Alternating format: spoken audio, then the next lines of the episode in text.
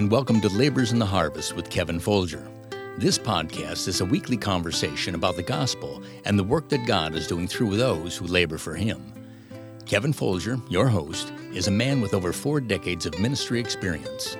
For 41 years, he served on the pastoral staff of Cleveland Baptist Church in Cleveland, Ohio.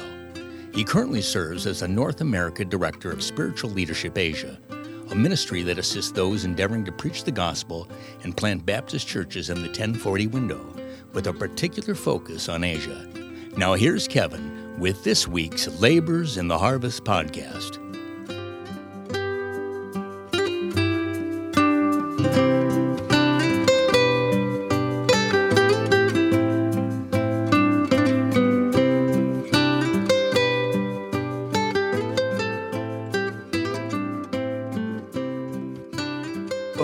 Kevin Folger, and you are joining me today on Labors the Harvest podcast. We're so grateful that you have come and to uh, be a part of what we are doing today. I'm having another conversation, begin one today with a good friend of mine, uh, Dr. Johnny Pope. And uh, we're so grateful that he has uh, taken time out of his schedule to be able to be with us today. Brother Pope, thank you for being part of Labors the Harvest podcast. I am very happy to be here, Brother Folger. Thank you. Well, it's our honor to have you join us. I've Brother Pope, you and I go back uh, a long ways. I'm I'm thinking that we probably go back at least 30 years. At least, at least. I, I still remember the first time that uh, we had you at Cleveland Baptist. Uh, we were I was kind of uh, I think in the uh, situation where I either was becoming the pastor or was right before I became even the co-pastor, and we scheduled a Bible conference. And I think we had you and Brother Dave McCracken at Cleveland Baptist Church at the same time. Yes. It was yes. quite a meeting. well, anytime it's with Dave Crap McCracken, it's quite a meeting. yeah, that that's true. You can't be around Brother McCracken without realizing you're in the presence of someone who's very unique. there, there you go, brother. yeah, for sure. Well, we want to again say thank you for joining us today, and we're going to have a conversation a little bit about your life and your ministry. So, again, if you don't mind, just sharing with our folks and opening up a little bit. Let's talk about how long you've been in full time ministry. Well, uh, March 29 this past year would this year was uh, 51 years preaching. 51 yep. years. So over five decades of being involved in the Lord's work. But you started fairly early. You were 18, 18. I believe. Yeah. Yeah. yeah. So let's talk a little bit about your first meeting. What was that like? Oh, wow. Well, the very first meeting, the very first time I preached was at uh, a place called Baptist Evangelistic Temple in the in um, in Leesville, Louisiana, not far from Fort Polk. I was attending college down there where my father was a professor. And, uh, and then that's when I first preached on Easter Sunday, March 29th. And then my father uh, was really well known and respected among the American Baptist Association, not to be confused with the American Baptist Convention. It's a group of people called Missionary or Landmark Baptists. And uh, so dad puts me out there and uh, puffs me. And uh, before I know it, I'm preaching a meeting here, preaching a meeting there, and then somebody comes from another church, and then they invite me. And so uh, when I uh, w- when I went up to Hyles-Anderson the day that Hyles-Anderson opened, I'd already been preaching uh, around the country quite a, quite a bit for the American Baptists. Yeah. So uh, as you as you think about your life, you think about your the ministry. Uh, did you feel like maybe early on that God had just given you a, an unusual gift, or was it something that you really had to develop? Uh, you know, I, I looked at it at, at, at, it all as it all as gifting. I uh, I always felt unworthy, especially the early days. Like you know, I, I remember preaching my first revival meeting down in Lakeland, Florida. That's where I was reared most of my life. Um, and so when I preached my first week of revival down there, or actually the second revival, the first one was with my uncle, who's a pastor. It was up at um, uh, Newport, Arkansas, and then the second meeting was in Florida. And then I preached for a week and had about seven sermons. Well, then they voted to extend it, and I was really panicky.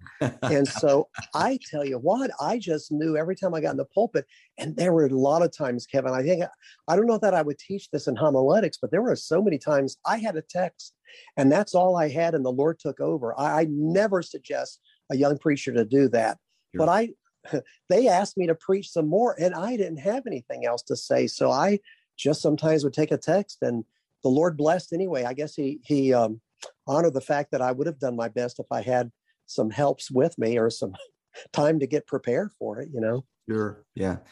Yeah. So, so how uh, you you have been pastoring a church now there in the Houston area, and and as you and I discussed prior to yeah. our recording, uh, you guys just celebrated your 40th anniversary there. Is that that's a correct? Sunday we we did. Yes, we started actually in January of 1981, but we didn't charter till the 9th of August. And we usually would celebrate from the time that I started preaching as a pastor, but we have been we had two COVID cancellations before that. This was the third try, and I said, well, let's do it on the charter Sunday.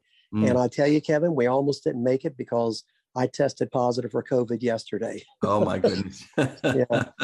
Yeah. Well, I think COVID is something that's going to go down in the history of uh, of uh, our lives. Of oh yeah, one of those things in which you know nobody saw it coming, and once it got here, nobody knew how to handle it. And I'm not sure we still right. know how to exactly navigate it, other than just we have to live our lives.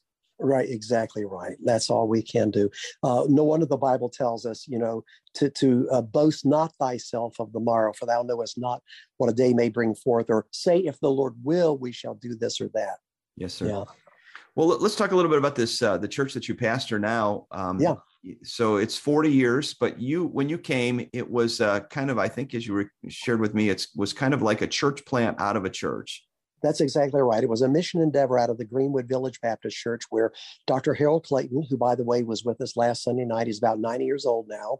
And um, yeah, it was a mission that actually had failed. And uh, I'm really humbled to tell you what I'm about to tell you.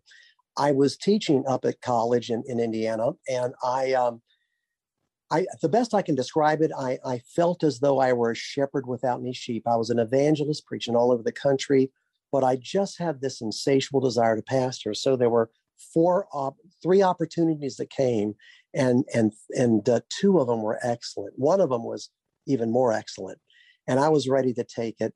Within 48 hours of telling them would I or wouldn't I, I got a call from Harold Clayton, and here's the way he starts the conversation. Brother Pope, I don't know why in the world I'm talking to you right now, other than the fact that my wife won't leave me alone. I said, What? and he said, My wife keeps dreaming that you are supposed to come down here and pastor this mission. You know, more or less, if you don't come, it's it's toast. It's over. We're going to not try it. But I don't know other than I just got to get my wife to leave me alone about this. So I I was I was always wanting a man from Macedonia, not a little four foot nine woman from Macedonia, as it were. So that's how it got started. Matter of fact, she was in the services yesterday. I think 91 years old. Oh, and my. God kept speaking to her heart that I was supposed to come. I had preached for many, many years for Dr. Clayton in their youth camp and in their Bible conferences, and those were great Bible conferences. And and I I was really surprised when he called me. Immediately I knew, but yet I wanted to know for sure in my heart of hearts. And so I fasted and prayed for a few days. And then November of 1980, Barbara and I went down and uh, we just knew it. And here we are. So when you showed up there, things were pretty rough though. Yes, it was. It, it was. You know, I've said this before. People say, have asked, did you start from scratch? I said, no, it was worse than that. Hmm. There were 60 people on the first day that I, I opened up in January 18th, 1981. 60 people. I thought, oh, okay, we can go with this in a rented building. We were paying rent on it. On the way out, Dr. Clayton said, Brother Pope, I need to tell you, most everybody here is going back with me. It really never took off out here. I said, oh, okay. Next Sunday, 15. I preached oh. hard, got it down to five, and that was my family. So it was amazing. So wow. we had to pay uh, the rent on the building. We were paying on property we had not yet built on. We were paying about $220,000 worth of plans that we never were able to use. And I, I'm, I'm careful with this, but I even think that the earliest um, um, stewardship of our money, uh, there was some embezzling involved. So uh, there was an amazing trial at that time. I mean, when I say trial, the trial of your faith, because it was never proven. Uh, the man that was kind of the caretaker of that uh, said, "You know, you can't make it without uh, uh, uh, the help of the Mother Church." I said, "Well, we're going to have to take that chance," and so we we never um, we never went into debt. After wow. that, we were able to meet all the bills, and it, we give God praise and thanks for that. You know. Well, of course, and uh, yeah. I I think that in many respects we have to see those miracles uh, or you know we, we don't learn to trust the lord until we see that hey, i can't do this nobody can do this it's only god who can do this Yeah. Amen. Amen. Amen. No yeah, I've said before, Jesus said, Upon this rock, I will build my church, and the gates of hell shall not prevail against it. So I try not to interfere with he, him, and uh, I'm just trying trying to be his uh, servant because he's building the church. Amen. Sometimes not only through us, but thank God in spite of us. Right. So the church has now been renamed and it's been relocated, and um, it's the Christ Church Baptist Fellowship in Houston, Texas. Is that correct? Yes, yes, it is. And I'll tell you, I have received a little grief from that because that's not your uh, normal name for a fundamentalist independent Baptist church, which we are, you know. Mm-hmm. Right. but what happened was when we uh, were the Northwest Greenwood Village Baptist Mission, we moved into Prestonwood to build, and so we were Prestonwood Baptist. So then we were now in a conundrum because when we bought the property that we're on right now, um, we would have had three subdivisions in our name and address. We would have been the Prestonwood Baptist in the Greenwood Forest subdivision on Champion Forest Drive. And so I just said to the deacons, I said, there's an old, old English name, uh, and we're going to, I think we should maybe consider that and we're not going to we're inextricably linked with, linked with christ so let's not, not put any space between christ and church because we want to make sure the baptist name is there and church is already in it so we'll close out with fellowship let's try christ church baptist fellowship and my intentions were totally well but uh, as I look back now, I kind of wish we had gotten Calvary Baptist because J.B. Buffington was a great mentor of mine in Lakeland, Florida. And I would have loved to have that. But you know, in Houston, you got First Baptist, Second Baptist, Calvary Baptist, Grace. You got a few Baptist churches here. Sure. A few. So nobody has our name. No, no other church has our name. so, but I, I do like what one man said. He wrote me a letter not long after we put the sign up. He said, I saw the name of your church and I know what you're saying. So that's been all, always the theme of our church since we renamed it over 21 years ago. Sure. His love, his church, no, his love, his grace, his church for it's his church, not our church. Yeah. Amen. Well, that's great. Well, let's yeah. um, digress a little bit. Let's talk a little bit about your your wife and family. Where did you meet your wife? Met my wife in Hammond, Indiana. She was born and reared up in Hammond and was a little Sunday school girl. And her mommy was Sunday school teacher, and her dad was uh, a bus driver and uh, quite quite a man of God himself. Mm-hmm. Yeah. And and you folks have been married how long?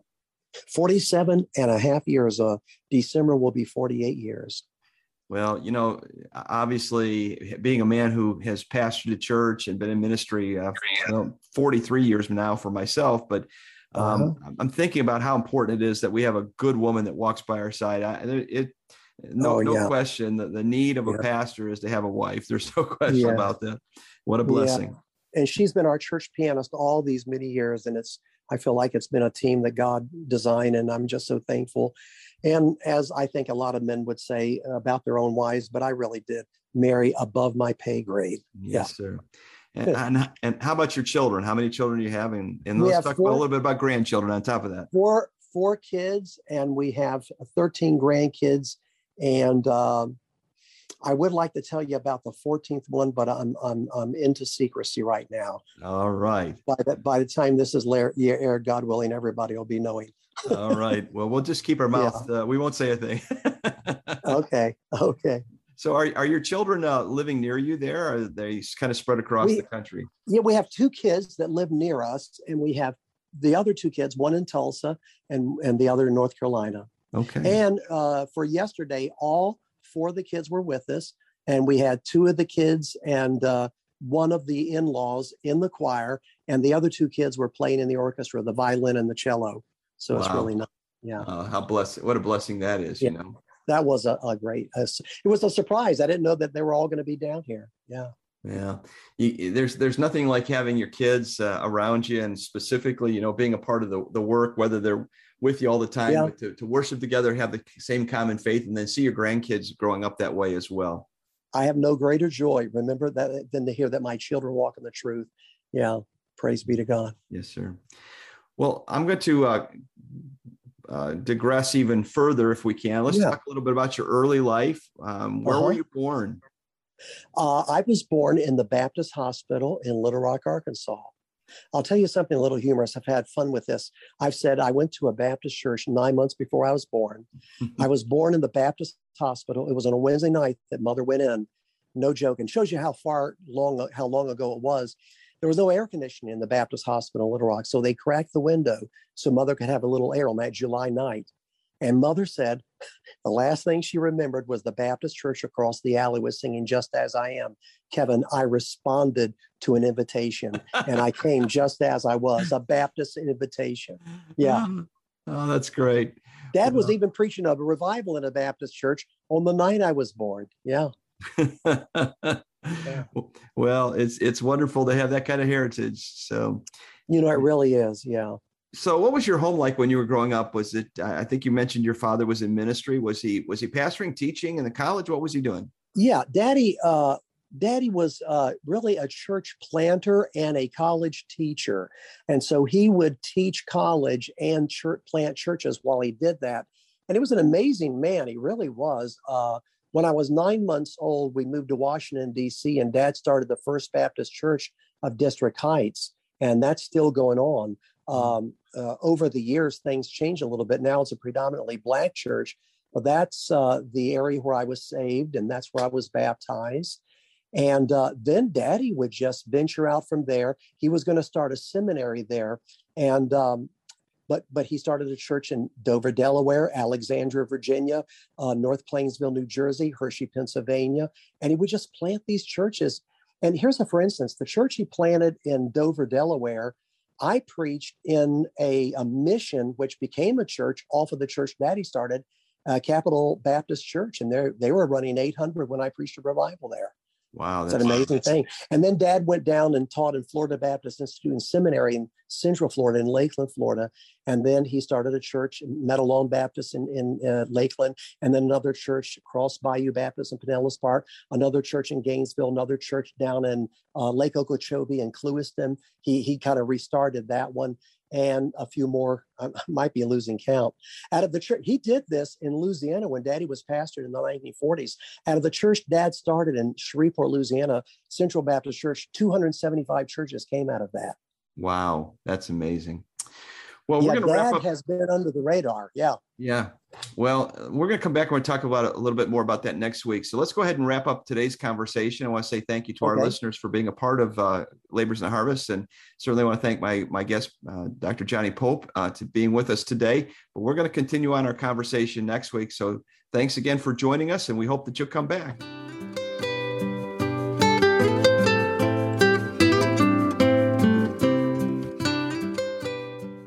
Thanks for listening. We hope that you've been encouraged by today's podcast. If you've been helped, please subscribe and share this podcast with your friends. Please feel free to leave us a comment and or a rating. If you'd like more information about Kevin Folger, please visit his website, kevinfolger.com. We invite you to join us next time with more conversations with Kevin and his guests as they tell their story of being laborers in the harvest.